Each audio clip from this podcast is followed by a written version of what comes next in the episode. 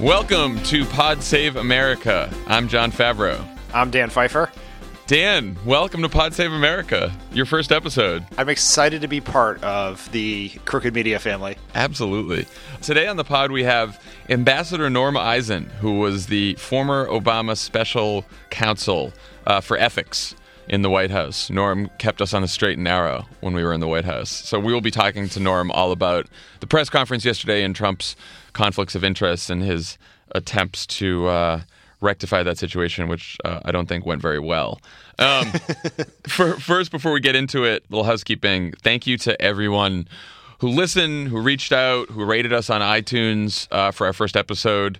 Pod Save America currently right now is still number one in the iTunes store, which is thanks to all you guys. So please keep giving us good ratings if you haven't already in the iTunes store. Tell a friend. There's still a lot of people who listen to us on Keeping It 1600, who I see on Twitter, who didn't know that we've moved over yet. So still trying to get our audience back. So if you guys would tell some people to listen in, if you like our program, we'd be very appreciative. Tell a friend, people. Tell a friend.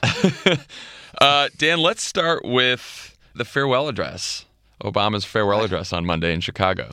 Neither of us were there. I was very sad about it. I know, me too. I didn't realize how sad I would be about not being there until you went on Instagram or Facebook, and basically every person we know was there, seeing people I haven't seen in 8 or 10 years. It was pretty amazing, and I was pretty sad about it. I was too. We were focused on the first episode and the launch, and I was physically happy that I wasn't getting on a plane to Chicago and staying out till 2 a.m. that night. But I was sort of emotionally depressed all day when I saw it.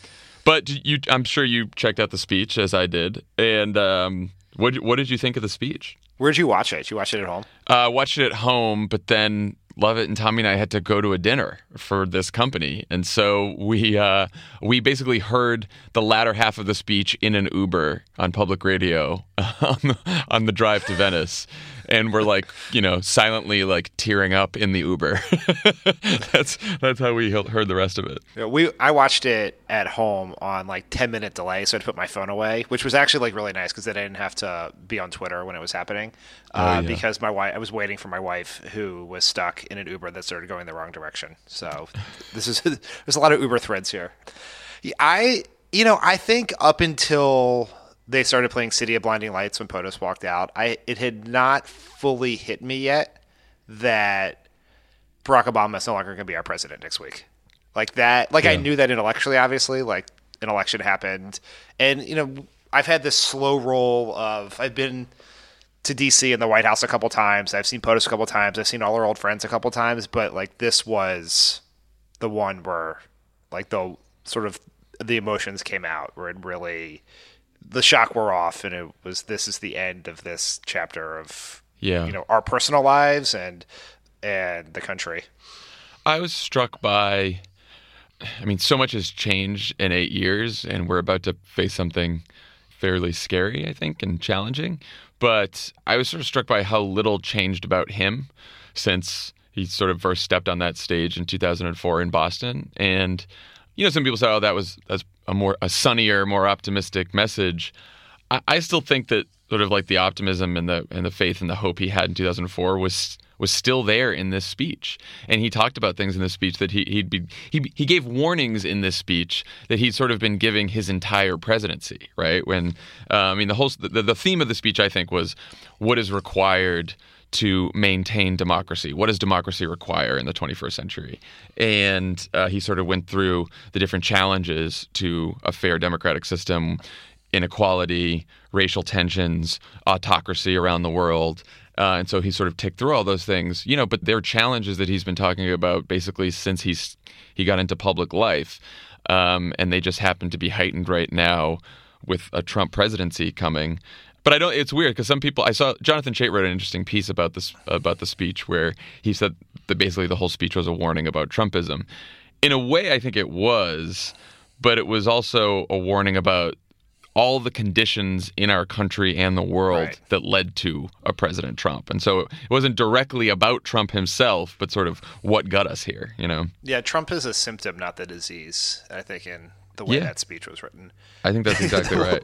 And my other non-serious takeaway from it was everyone always like puts up those two pictures of, you know, Barack Obama in 2009 and Barack Obama now, and they're like, Obama's gotten so old, the presidency's aged him, he has gray hair. But everyone posted on social media all their photos from campaign days. Mm-hmm.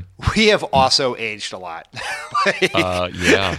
He may actually be doing better than some of us. It's like, America elected a very young man staffed by a bunch of children to run the country. And thank God it worked out, because we were very, very young and we looked even younger than we were back then. I also had about 10, 15 pounds on me when I started the White House. Yes, I was. I had them when I left the White House. Not gone away when I look at the pictures of me in 2009 with my, also, why did anyone let me shave my head? But that was, It was until 2013 I thought you were going prematurely bald and you were just getting ahead of it. Yeah, I was shocked when you left the White House and came back with hair like 6 months later. So in some ways we're better, but no. I thought it was a great speech. I was happy he ended. You know, I have one final ask as your president. Same thing I asked when you took a chance on me 8 years ago. I'm asking you to believe not in my ability to bring about change, but in yours. To me, that's the central message of his presidency, of his campaigns, and it is also the greatest contrast to Donald Trump, whose message in the campaign was, I alone can fix it, right? And for all the commentary on how, you know, Obama's presidency was a self-referential presidency and it was all about his personality and his story, all of which I think is way overdone and bullshit. You know, the message from the very beginning is for a democracy to work, everyone has to participate. And you cannot just depend on the people that you elect to bring about change. You have to continue working and fighting and participating every single day. Yeah, I think the speech, a lot of people say this is a direct line from the 2004 convention speech. And there's no question there's thematic similarity there. And you are right that he is the same optimism as president, if somewhat tempered by, you know, years of being on the front lines of battles. Mm-hmm. But the speech I thought it was most like was the Yes We Can speech after Obama lost in New Hampshire in 2008. Because like that was the same context, was a bunch of people who had incredibly high hopes, who believed in something, who had gotten let down by circumstance, you know, by an election, and you know, stepping in at that moment when people are lacking hope and giving them hope for the future is, I think, the best Obama. And, you know, I am sure that, you know, at least among the tens of thousands of Obama volunteers and organizers and staffers, a lot of them got up that Wednesday morning and, you know, sort of looking for what the thing they can do is to make an impact here. And I think that was sort of the message, was to the people let down by the election, but that we control our fate. And at the end of the day, what Obama stands for, what we stand for, is the future. And Trump is a throwback to a rapidly dying past. Yeah. And also the idea that changes and the fight for changes, it's hard and it's unending, right? And it also doesn't end when, like, you know, if we elect a Democratic Congress and we beat Trump and elect a Democratic president, like, job's not done then either. You know, you don't just elect. Politics is not transactional. You don't just elect leaders that you agree with and then step away and hope that they fix everything. Right. And I think that's been his message from the start. And I also think that's what the Trump administration and the people who voted for Trump are going to find out soon too. A lot of people have said that, you know, like the Chait piece, that this was basically a big speech, quote unquote, subtweeting Trump. Mm-hmm. Presidents don't subtweet people, but along that vein, the other underlying message there, I thought, other than just a simple message to the country, which was the main part here, was a message to Democrats about what we should stand for and how we should stand for it in this new era, right? He actually laid out a pretty smart test and message for the Affordable Care Act fight that's happening. Yes. In a good position for Democrats that hopefully they adopt, that is slightly more clever than hashtag Make America Sick Again. You know, I thought like there's a lot for the country who was worried about the future to take from that speech. There's a lot of nostalgia for people who were part of this journey with President Obama from that speech. And I think there's a lot for the people who are engaging in the battles to come to learn from that speech. I think there are like hints of a roadmap in there for the future for the progressive movement. Absolutely, yeah. No, I was struck by it. It wasn't just a farewell address. It was a blueprint. You know, as I think of what Axelrod would say, is it was an exhortation. A very Axelrodian word there. Yes. Yes. All right. So let's go from that very high plane to the leak. Pun very much intended. Yeah. So like while that speech was happening, if there wasn't a better contrast or sadder contrast, I guess, there were news reports that U.S. intelligence officials, FBI, CIA, DNI, Director of National Intelligence, briefed both President Obama and Donald Trump separately, along with, I think, 8 leaders in Congress, and no one else got this briefing on the Russian hacking operation. And during that briefing, reports are that they informed both Trump and Obama that there are reports that the Russians have compromising information on Donald Trump that they could use to blackmail him with, including, stories about prostitutes in hotels in Russia, business dealings, all kinds of other stuff. So BuzzFeed publishes the dossier the full dossier that basically the intelligence officials borrowed from to relay the information to Trump and Obama. And all hell breaks loose. So, I mean, there's a lot going on. I mean, you should read some of the stories about this because it definitely reads like directly out of a bad spy novel. I mean, but to try to put together the story here, exactly what happened, because it's very confusing. Apparently, an ex-British spy named Christopher Steele was hired by a research firm that was hired by a Republican donor back in the campaign to dig up stuff on Trump. This ex-spy has been well-respected in the past. He worked on many different cases and had helped the FBI in the past, so he's not some crazy guy. He used to spy in Moscow. He did this for a long time. He found enough evidence to sort of outline 2 different Russian operations, one to find compromising information on Trump, and 2 meetings between the Russian government and the Trump campaign during the 2016 campaign. Put together this document, it sort of made its way around Washington and everywhere else. It was passed around to a couple of Republican operatives during the campaign. Rick Wilson, who was working for Marco Rubio at the time, he saw it. By the fall, some documents had been given to the FBI. It was also passed to British intelligence because the guy who did it didn't just want it to be politicized in the United States. He wanted the Brits to have it too. At one point, John McCain found it, came across it. McCain gave it to the FBI because he thought it was important enough to give to the FBI. And then finally, the CIA, FBI, and the NSA found it. I don't know if they found it persuasive, and they didn't. It was unverifiable, they said, the reports in the document. They could not verify them. And there was plenty of reason to doubt their veracity. And yet, they still thought it important enough to brief the current president and the next president about.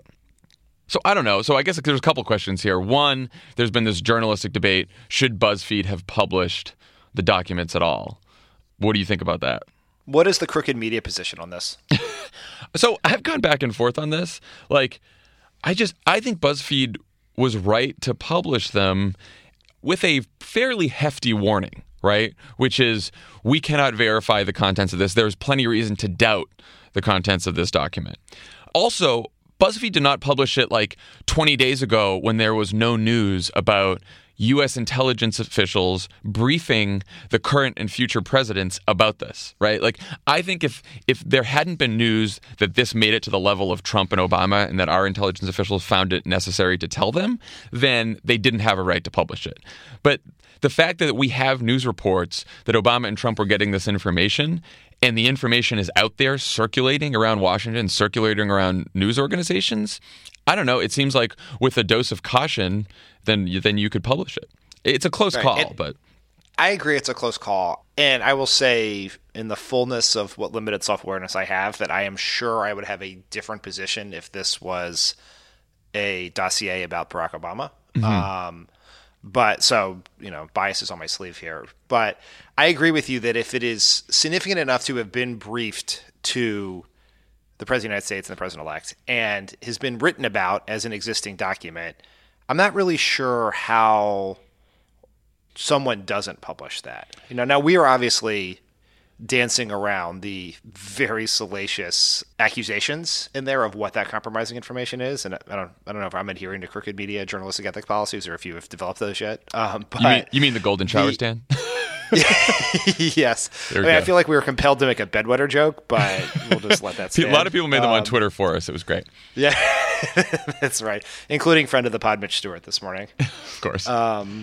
It's a close call. I think there was a pretty interesting debate between – it was billed as an interview, but it was really a debate between – Chuck Todd of Meet the Press and Ben Smith, the editor-in-chief of BuzzFeed News, about their decision to do this. And it was pretty clear from the interview that Chuck disagreed pretty strenuously with that decision.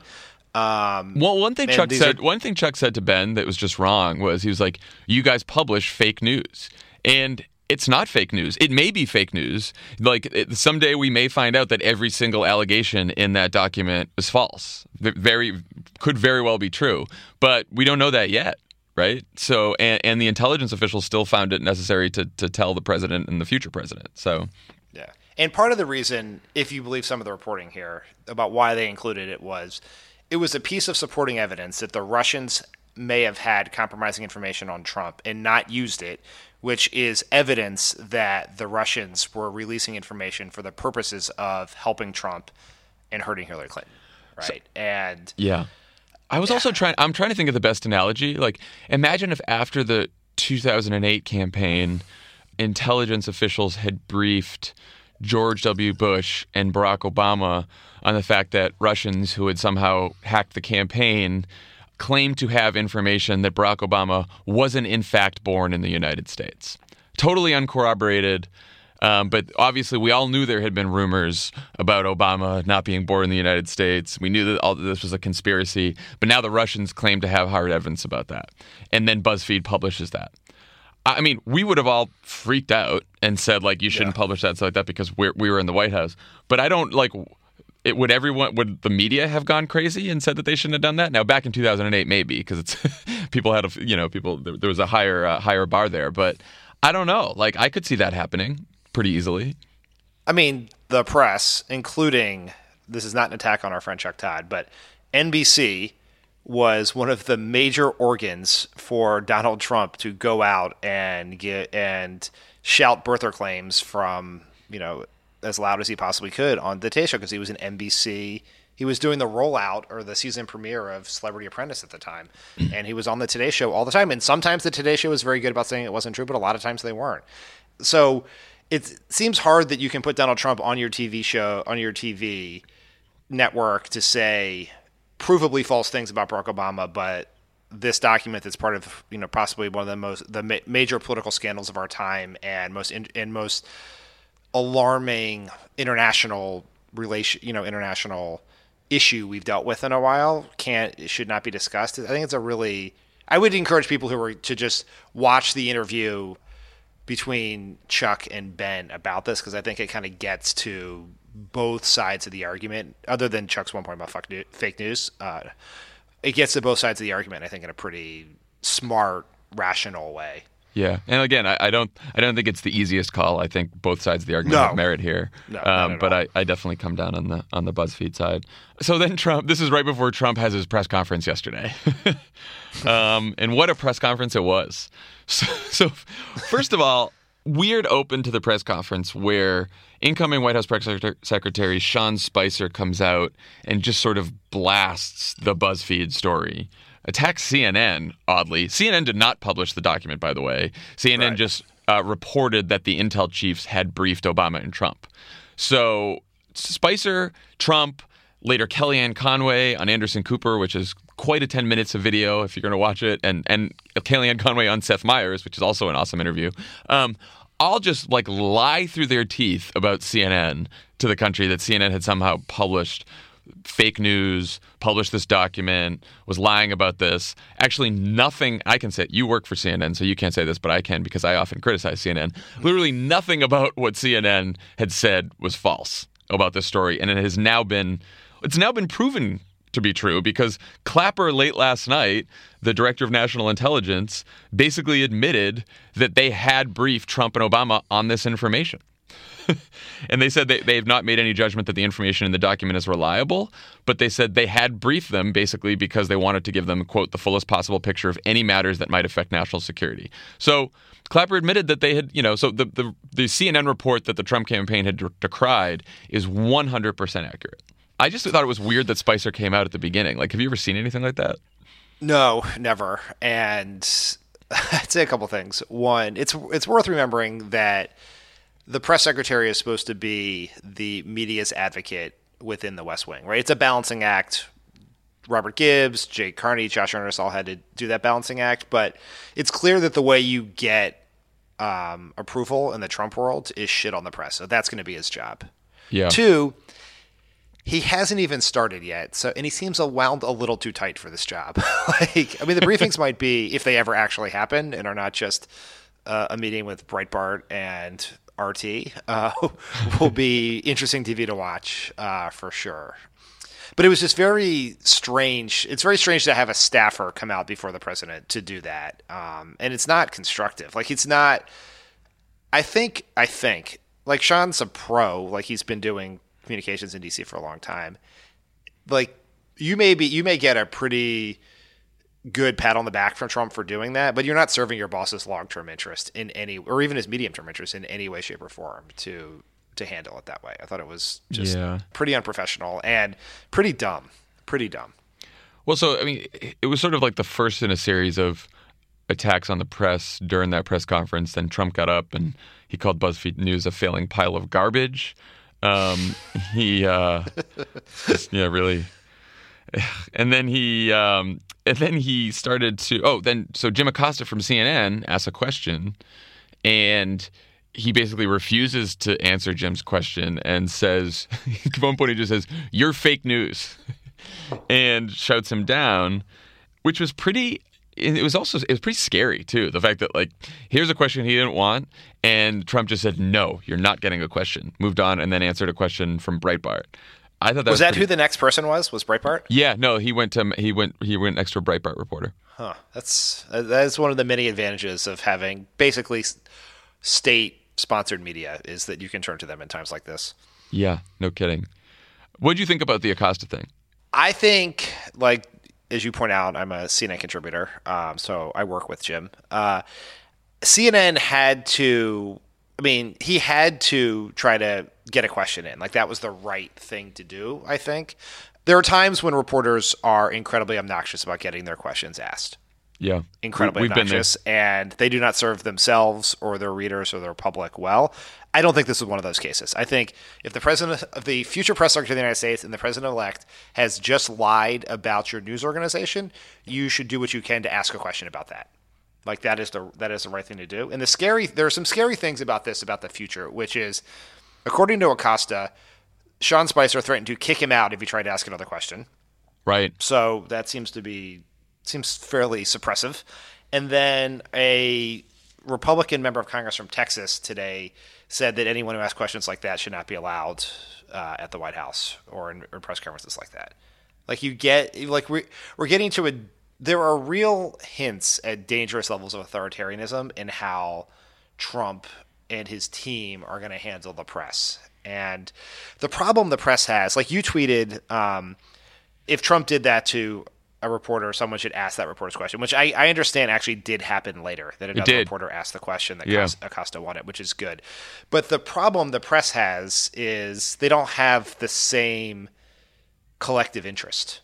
So they're sort of in this together, but they're also competing with each other at the same time, and they're competing over an ever-dwindling pie. And so, like, in a smart world, the press would figure out, they would come together and try to come up with ways so that, because they all benefit from a certain number of questions being asked about how to do that in a smart way and how to stand up for each other. But their competitive instincts with each other prevent them from organizing themselves in a way that would do that, which is, I mean, that's just life. Like, that's not, it's life. Although I do think if they want to survive this era and they want to, you know, they want to actually get Trump to answer stuff, they're going to have to be creative in what they do and possibly put some of their competitive differences aside, you know. Yes. I mean, yes. A couple of things I think the press could do in future press conferences, or they might what they might have learned from this press conference is, like, you know, what I was saying is if someone doesn't get a question, the next reporter should ask the question. Multi-part questions with Trump are not a great idea. I never thought multi-part questions with Obama were never really a great idea. Like, you try to get in like four questions at once, and then it all becomes sort of jumbled. Obama would at least go back and try to remember what all the questions were and answer them. Trump just basically will blow through the multi-part question and just say one thing and then move on, you know? I don't know why this is so hard for the press to learn. Like, Obama would oftentimes do it because he likes to give very fulsome answers at press conferences, but other times he wouldn't, right? Like, right. You are setting yourselves up for failure if you give a person who controls the microphone three different questions to answer where they can pick how they're going to allocate the 3 minutes they're going to spend on it. You know, you and I have done a lot of interviews. If you ask me a multi-part question, I will start with the part of the question I want to answer and hope you forget about the other part. And so just ask a one-part question, and then he forced the person being interviewed to answer that question. Right.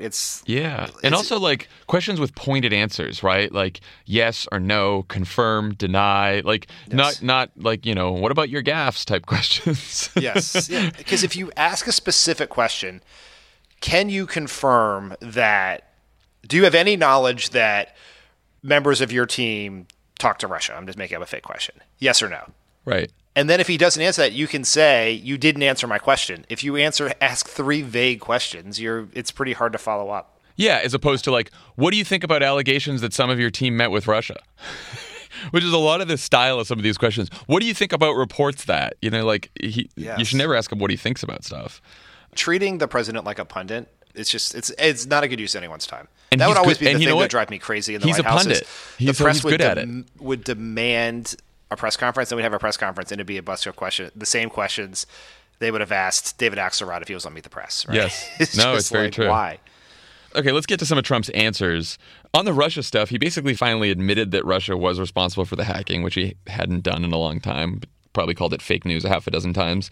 He brought up WikiLeaks to argue that the leak was a good thing, that the leaks from WikiLeaks were a good thing in the campaign.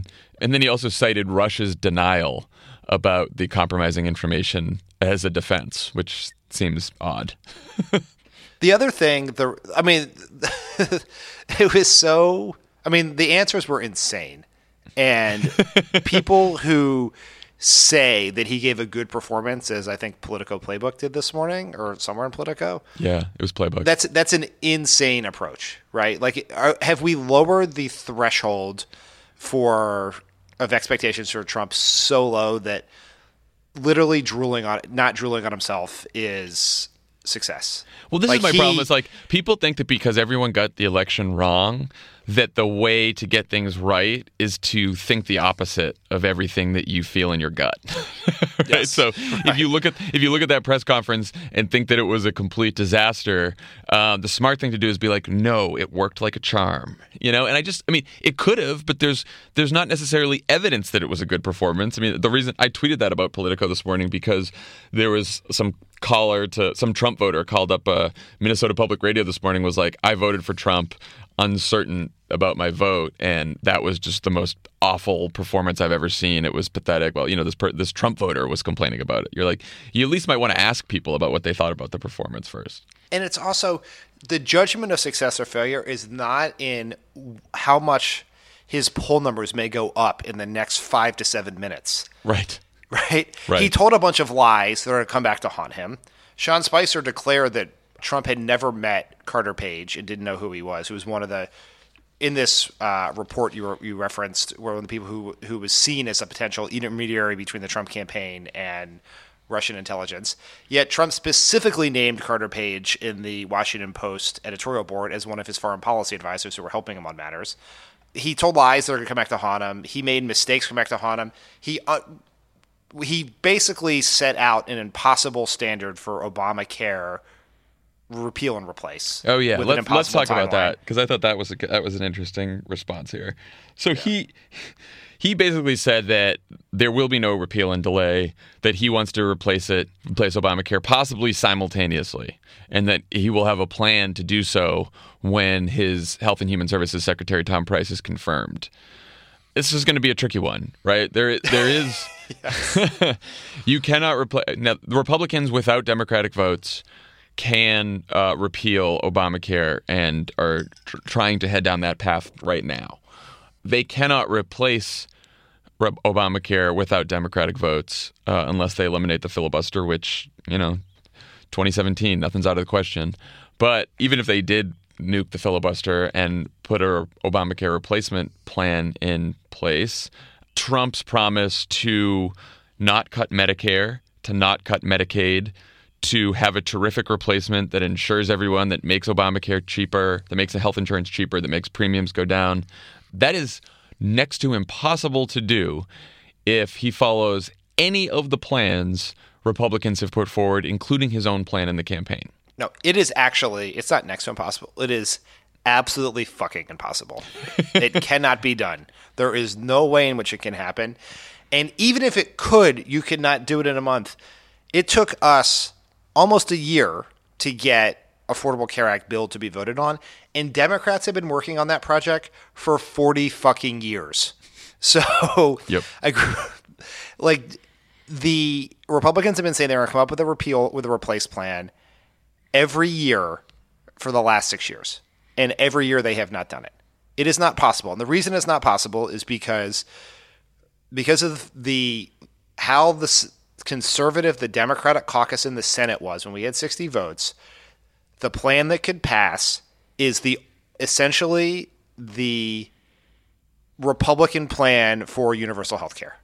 Right. It is the plan Republicans used at – the basis of that plan is the plan Republicans used as their alternative in the 90s against a single-payer plan. And so there is not something to the right of Obamacare that can work. And the specific things they have talked about, particularly – the most popular part of the Affordable Care Act is getting rid of the ban on pre-existing conditions, right? So you cannot deny someone – healthcare because of a pre-existing condition. Pre-existing conditions can be anything, including pregnancy. And the most popular part by far. The only way to do that is with essentially universal coverage, where people are you need the mandate to do that. And so that will go away under every Republican plan. It'll throw the insurance markets into chaos. Healthcare costs will go up, and fewer people will be insured. And many, many, many of those people are Trump voters. Yeah, which is why Republicans are so nervous about this. I mean, they're also stupid, so. Yeah. But of all the things we talk about that matter to voters, right, to me, and again, we don't want to be in the prediction business anymore, but look, there are a lot of people who under almost any one of these Republican plans, or every one of these Republican plans that we've seen so far, would lose their health insurance. Millions of people who would lose their health insurance. Millions of people who would not be paying lower premiums, and in many cases higher premiums. So I don't know what they're going to do here. Now this, again, and I said this on Monday, this is not to say that there are not plenty of improvements to be made on the Affordable Care Act, on Obamacare. You can have more competition in some of these markets so that premiums and deductibles aren't as high, with a public option. You can make sure people are paying less for their health care by increasing the subsidies that a lot of people are getting. You can expand Medicaid in some of the states that hasn't been expanded so that more people are covered who are low income. Plenty of ways to improve this bill.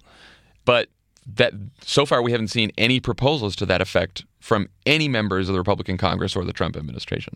There is no question that, and we knew this going in, and it's probably even harder than we thought it would be, the politics of health care, of passing a law to give people access to healthcare are really hard. Yeah. Right? Healthcare is a very personal issue. Most people have healthcare through their employers, so it doesn't affect them directly, but gives them fear of what could happen.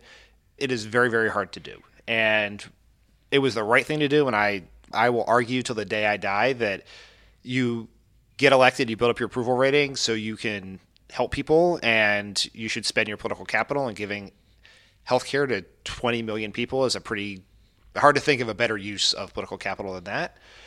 But the politics of taking healthcare away from people are 10 times worse than the politics of passing the Affordable Care Act. I mean, just some of the things in there are amazing. Do you think getting rid of the ban on pre-existing conditions, getting rid of purely taking healthcare away from Trump's base seems problematic. Repealing the Affordable Care Act blows up the deficit and gives a big tax cut, $7 million tax cut to some of the richest people in America. It is 1,000 campaign ads waiting to be made. And And you can say that once it happens, they'll just lie and say, oh, no, it's better. And, you know, there'll be this whole debate again, fake news, real news. Republicans lie and say it's great. We say it's bad. But the difference here is that people are going to feel this in their own lives.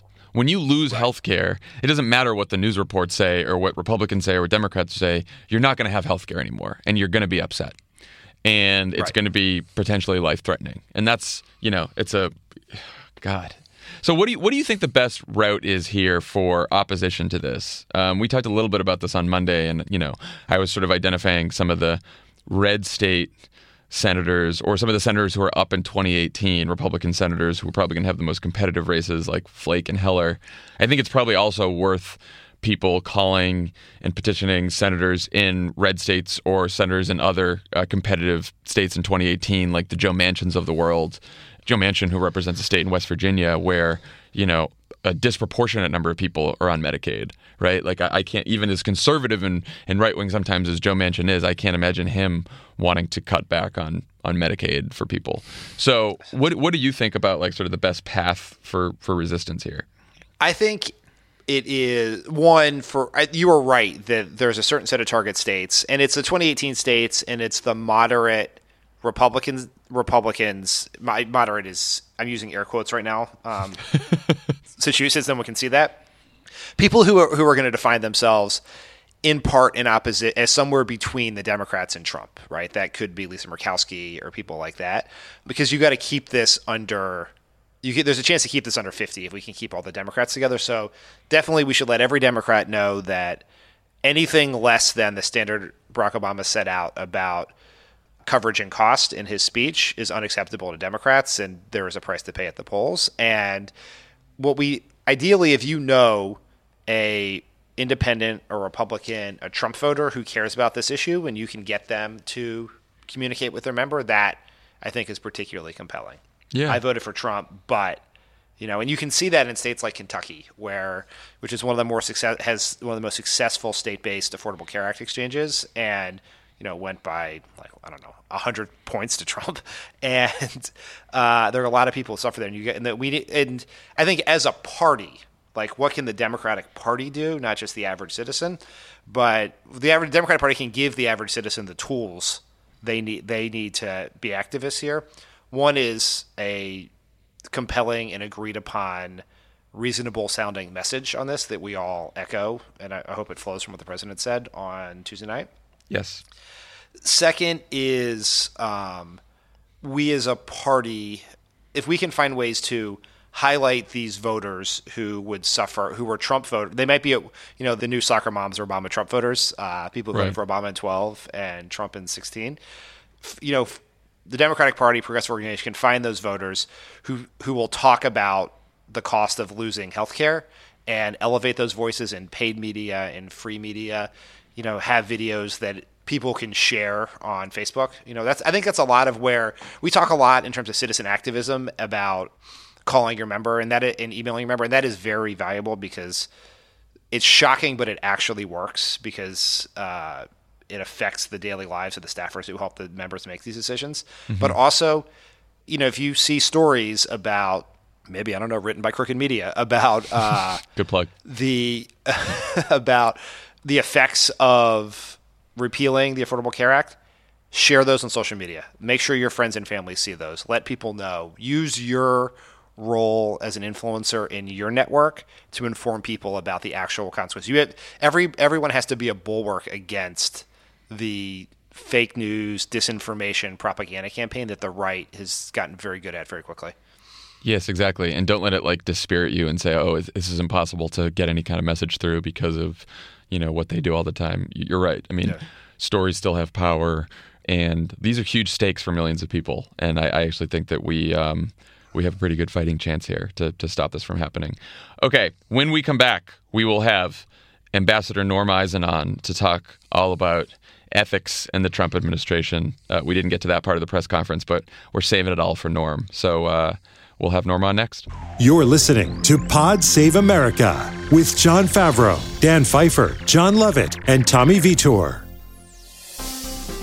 With us on the pod today, we have Ambassador Norm Eisen, who was the former Obama special counsel for ethics. We used to call you the ethics czar. Norm, welcome to the program. Thank you, John. Hi, Dan. Hey, Norm. Norm, what'd you think of that Trump presser yesterday? Did he do everything you had hoped for to comply with ethics rules, or what? Fabs, it was one of the worst things my ethics eyes have ever seen. I laid out a five-part scorecard the day before. We did it the day before because we didn't want to be accused of moving the goalposts.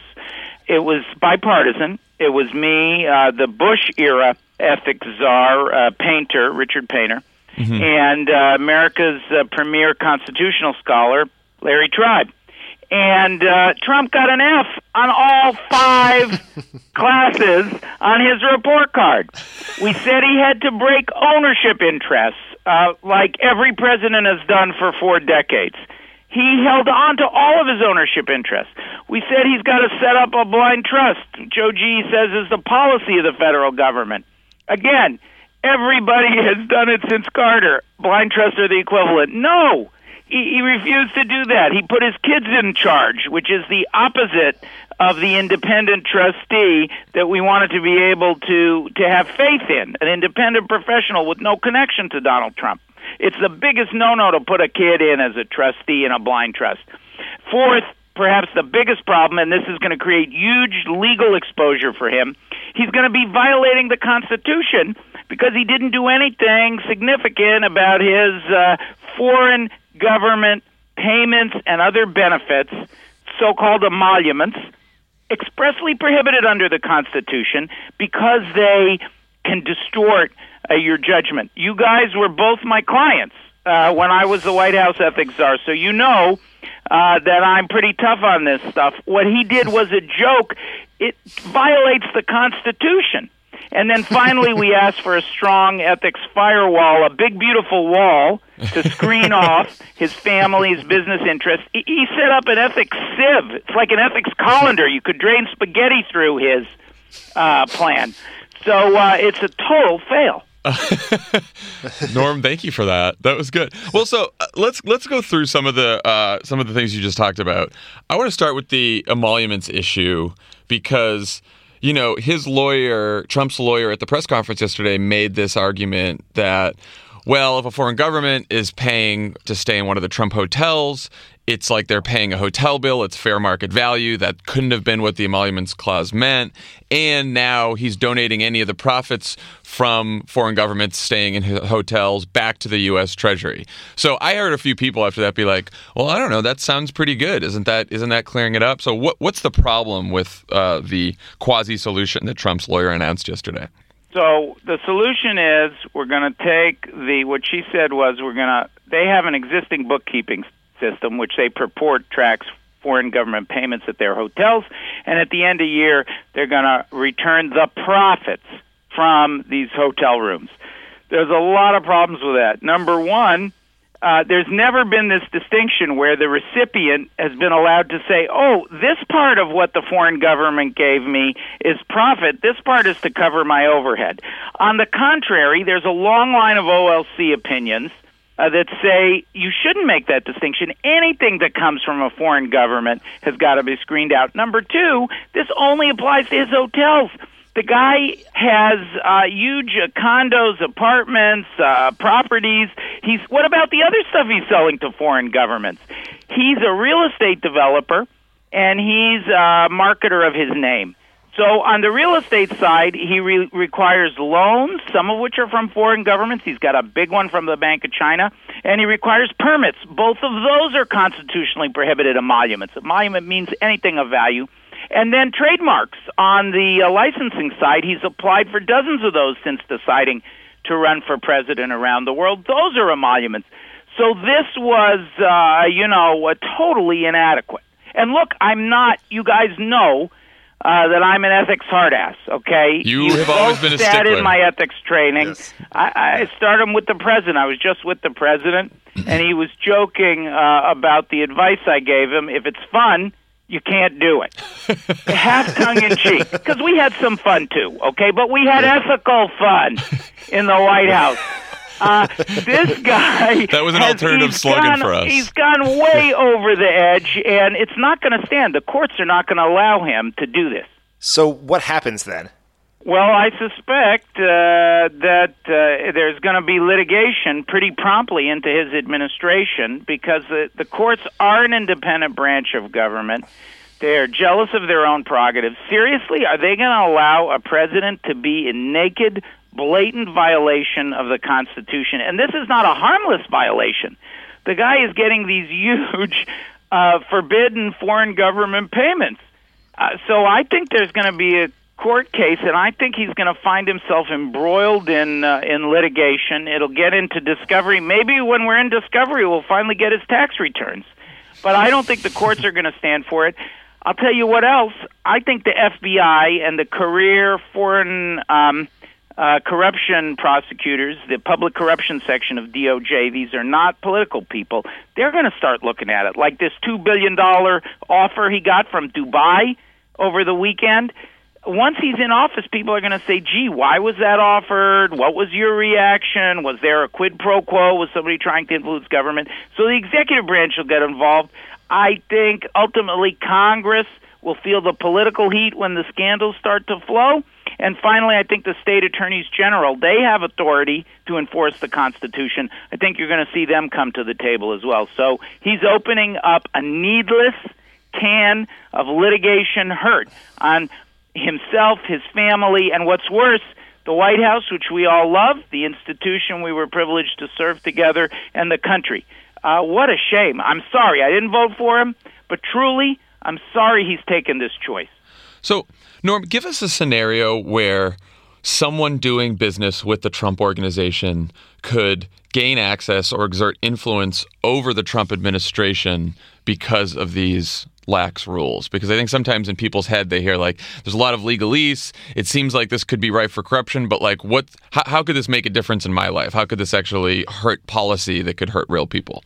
Well, Fabs, we don't have to look any further than what's been going on in the transition, where you have the family members who are blurring this line, right? They're sitting... I mean, can you imagine in our transition if we had allowed Sasha and Malia to sit in meetings and do deals? It's we've been impressive since they were eight, but... Any of the Obama prodigies. Family members. That's a million miles away from the way we or both administrations have done business. And the danger when you have an Ivanka sitting there in a meeting with the Japanese prime minister while she's doing business in Japan, when you have the sons sitting in meetings with the leading business executives of the country. The danger is that Trump is doing deals to benefit himself, and he's hurting the people. He's taking the value away from the people that he was elected to help, including some of the people who've suffered the worst in our country in recent years. Today there are media reports, for example, and this is totally unprecedented, that he's meeting with AT&T about the merger that they want to do, and some in the press are speculating he's doing it to get back at CNN. That is guaranteed. These mergers will have a huge effect on all our lives. They can't be the subject of his corrupt intentions or his petty vendettas. So the point is, he's going to siphon off. He's going to do things to benefit himself that hurt the rest of us. Norm, what about – so obviously Trump has a lot of challenges. What about some of his staff and advisors? Like today he announced Rudy Giuliani is going to be in charge of a task force. Carl Icahn, who has obviously a lot of financial interests around the world, is going to be at the – you know, the regulations are. Are these people in legal jeopardy? Are there things Trump can do to insulate them by undoing some of the rules you wrote? Like, how does that process managed? Well, Dan, the Icahn example that you point to is a good one, and I want to contrast it because I don't only want to be negative. I want to contrast it with Jared Kushner. Painter and I, everything I've tried to do on this is bipartisan because people obviously know I'm associated with President Obama, with the Democratic Party. I'm proud of having worked for the president, work with both of you, and the incredible accomplishments that this administration has achieved. I make no secret about that. One of the things I'm very proud of, I know it was difficult for everybody. This hurt me more than it hurt you guys. Scandal-free White House. When is the last time we had 8 years? Trump's been in transition a little over 8 weeks. He's had more scandal than we had in 8 years in the White House because of these very tough rules. So take the Icahn example. Dan, it is going to not only hurt Icahn, it's going to hurt Trump, and it's going to hurt the country. Icahn comes in, they have a press release, they give him an official title, they give him broad sweeping responsibilities as a special advisor, I believe, to the president for regulatory matters, and they claim he's not a government employee, he's just an informal advisor. That is not the law. It makes no sense. It's blurring lines. It appears, now we got to see what happens. Maybe they'll back off, which they sometimes do when there's a public outcry. Blurring lines. How does that hurt people? First of all, Icahn. If he gets inside information, he's going to be exposed to insider trading liability if he trades on it. We know he left Trump's victory party to put $1 billion in play in the stock market. Number two, Trump is liable now after the passage of the Stock Act.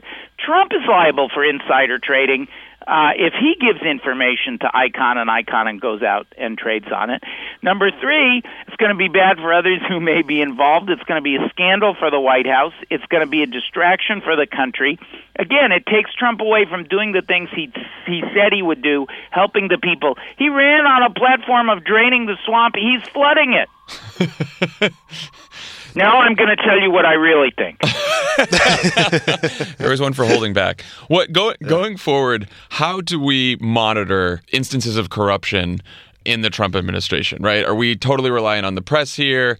Do you think there's going to be litigation? How do you think this plays out as we go forward? Because obviously a lot of this is going to be sort of secret because that's how they set up the laws. You know, we live in a world now, and the three of us live through this in our government service, the transformation of the world to a world of no secrets. I mean, when we started out, I remember being part of the group that advised the president whether or not he could use his BlackBerry when he went into the White House. The things that have happened since with the explosion of social media, the proliferation of smartphones and other ways to tape people, the sheer volume of the leaks, the instant nature of news, the role of whistleblowers stepping up, people who see or hear things and move forward publicly with it. I don't think it's going to be possible to hide stuff. Here's some ways that I think things will come out. One, Trump himself is not very good at concealing things. I mean, I got to tell you, you know, if I were his lawyer, I wouldn't have advised him necessarily to advertise that $2 billion offer he received as part of this press conference. My eyes popped out of my head. He was pretty proud he turned down the bribe from Dubai. So there's his proclivity for inadvertent transparency. But more than that, I think you're going to see it's been a pretty leaky Trump Tower already. You know, this is not the group of us who were there from day one on the Obama campaign with the bonds of loyalty to the president and to each other. And the pretty leak-free White House that we managed to operate, you're going to see a very leaky, porous. It's a gang of rivals. And if Bannon thinks he can get a leg up on Priebus, that stuff's going to be leaked out. We've already seen some of that coming out of Trump Tower. Very, very leaky. The press is all over this, and not just in the United States, but globally. You know, we're in this instantaneous connectivity. So the India story that Trump had met with his India business partners, that was pulled off of Indian media and sent back to the United States. Yep. So I think you're going to see global stuff, a lot of FOIA. There's just been the Freedom of Information Act. That's a way you demand information from the government. The administration supported, President signed into law, the FOIA Improvements Act recently. So FOIA is going to be more robust than ever. The organization that I founded, that I've now gone back to as chair of the board, CREW, the Government Watchdog Group, is busy doing FOIA requests. Many, many others are doing the same. So FOIA will be another vehicle. And then this litigation he's opening up is also going to produce discovery. And so I don't think, maybe there'll even be a Snowden who pops up to do for Trump's tax returns what Snowden did with the NSA information. So I don't think you're going to be able to hide it. We've never been able to hide scandal since Watergate. It always comes out, and it's not going to be a pretty picture. Okay, well, that's we'll end on that hopeful note. Norm, thank you for all the years of ethical fun in the White House. We appreciate you. I'm glad I had no assets or business interests when you were in charge of our ethics, so it was pretty easy for John and I. Well, I tried to impoverish you guys as completely as I could. Best of all, the president that we all serve totally committed to this stuff. And that's made a difference in having the most scandal-free White House in modern presidential history. That's an accomplishment we should all be proud of. This is true. Norm Eisen. I'm knocking on wood. We have 7 days left, so. I think we'll make it through the last 7 days, Piper. Fingers crossed. Ambassador Norm Eisen, thank you for joining. And we will talk to you again soon. Thanks, Dan. Okay, bye-bye. Thanks again to Ambassador Norm Eisen for joining us today. And again, go on, tell your friends to sign up for Pod Save America, rate us in the iTunes store or wherever you get podcasts, and we will see you again on Monday. Bye, guys. Talk to everyone next week.